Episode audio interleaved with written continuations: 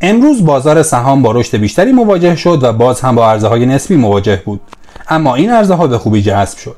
ورود نقدینگی به بازار تداوم داشت و ارزش معاملات بدون هیچ گونه کاهشی نسبت به روز قبل به خوبی در سطوح حداکثری خود حفظ شد. صد و سی و ششمین قسمت پادکست بورس پلاس رو تو روز دوشنبه ده آذر نود و نه میشنوید.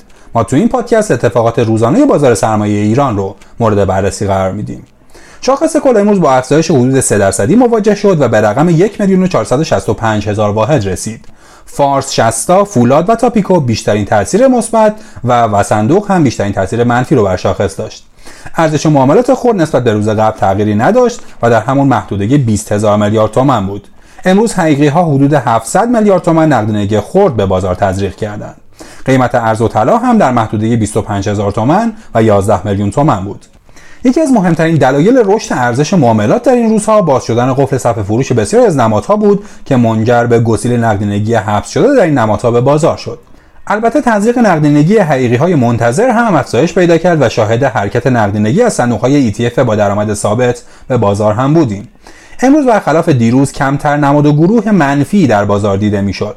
البته بودن هنوز تک سهم‌های کوچکی که هنوز هم متعادل نشدند، اما بسیاری از این نمادهای متعادل نشده از جمله نمادهایی بودند که اخیراً رشد داشتند و بنا به دلایلی حالا مثل نماد تلیسه درگیر صف فروش شدند. بعضی از این نمادها از زیر مجموعه‌های بنیاد و در گروه زراعت هستند.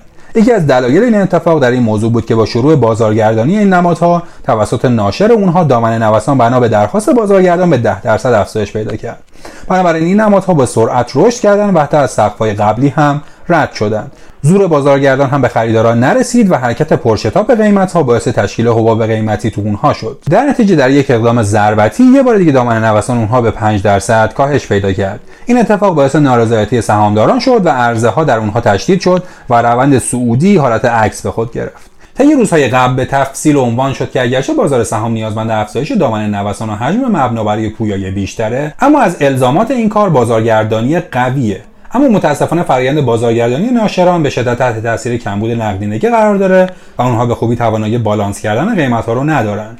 بنیاد مستضعفان هم از این قاعده مستثنا نیست و معلوم نیست که این ناشر بزرگ به چه دلیلی پیشنهاد دامنه ده درصدی رو داده بود که نهایتاً اون رو پس گرفت. بهتر بود که این افزایش دامنه به تدریج و کاملاً آرام و تنها در نمادهای بزرگ و مشخصی تحت عنوان همون بازار برتر صورت بگیره، نه اینکه به تشخیص بعضی حقوقی‌ها در بعضی نمادهای کوچک انجام بشه که مورد طمع سفت بازان قرار بگیره.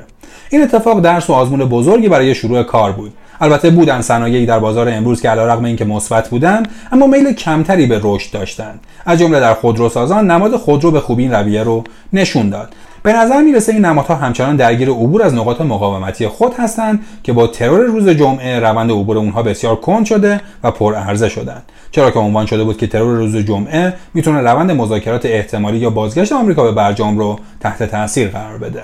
به نظر میرسه به تدریج با نزدیکتر شدن به مرزهای مقاومتی یک میلیون و پانصد هزار واحدی که به عنوان مرز مستحکم میانه های کانال محسوب میشه به تدریج شاهد تشدید عرضه‌ها باشیم، اما به اعتقاد تحلیلگران تکنیکال نقاط مقاومتی اصلی بازار در محدوده‌های بالاتری بین یک میلیون و پانصد تا یک میلیون و ششصد هزار واحدی قرار داره که ممکنه بازار تا اواخر هفته به اون نقاط برسه و در اون نقاط با استراحت مقطعی مواجه بشه که البته با توجه به رشد اخیر خود بسیار هم منطقیه.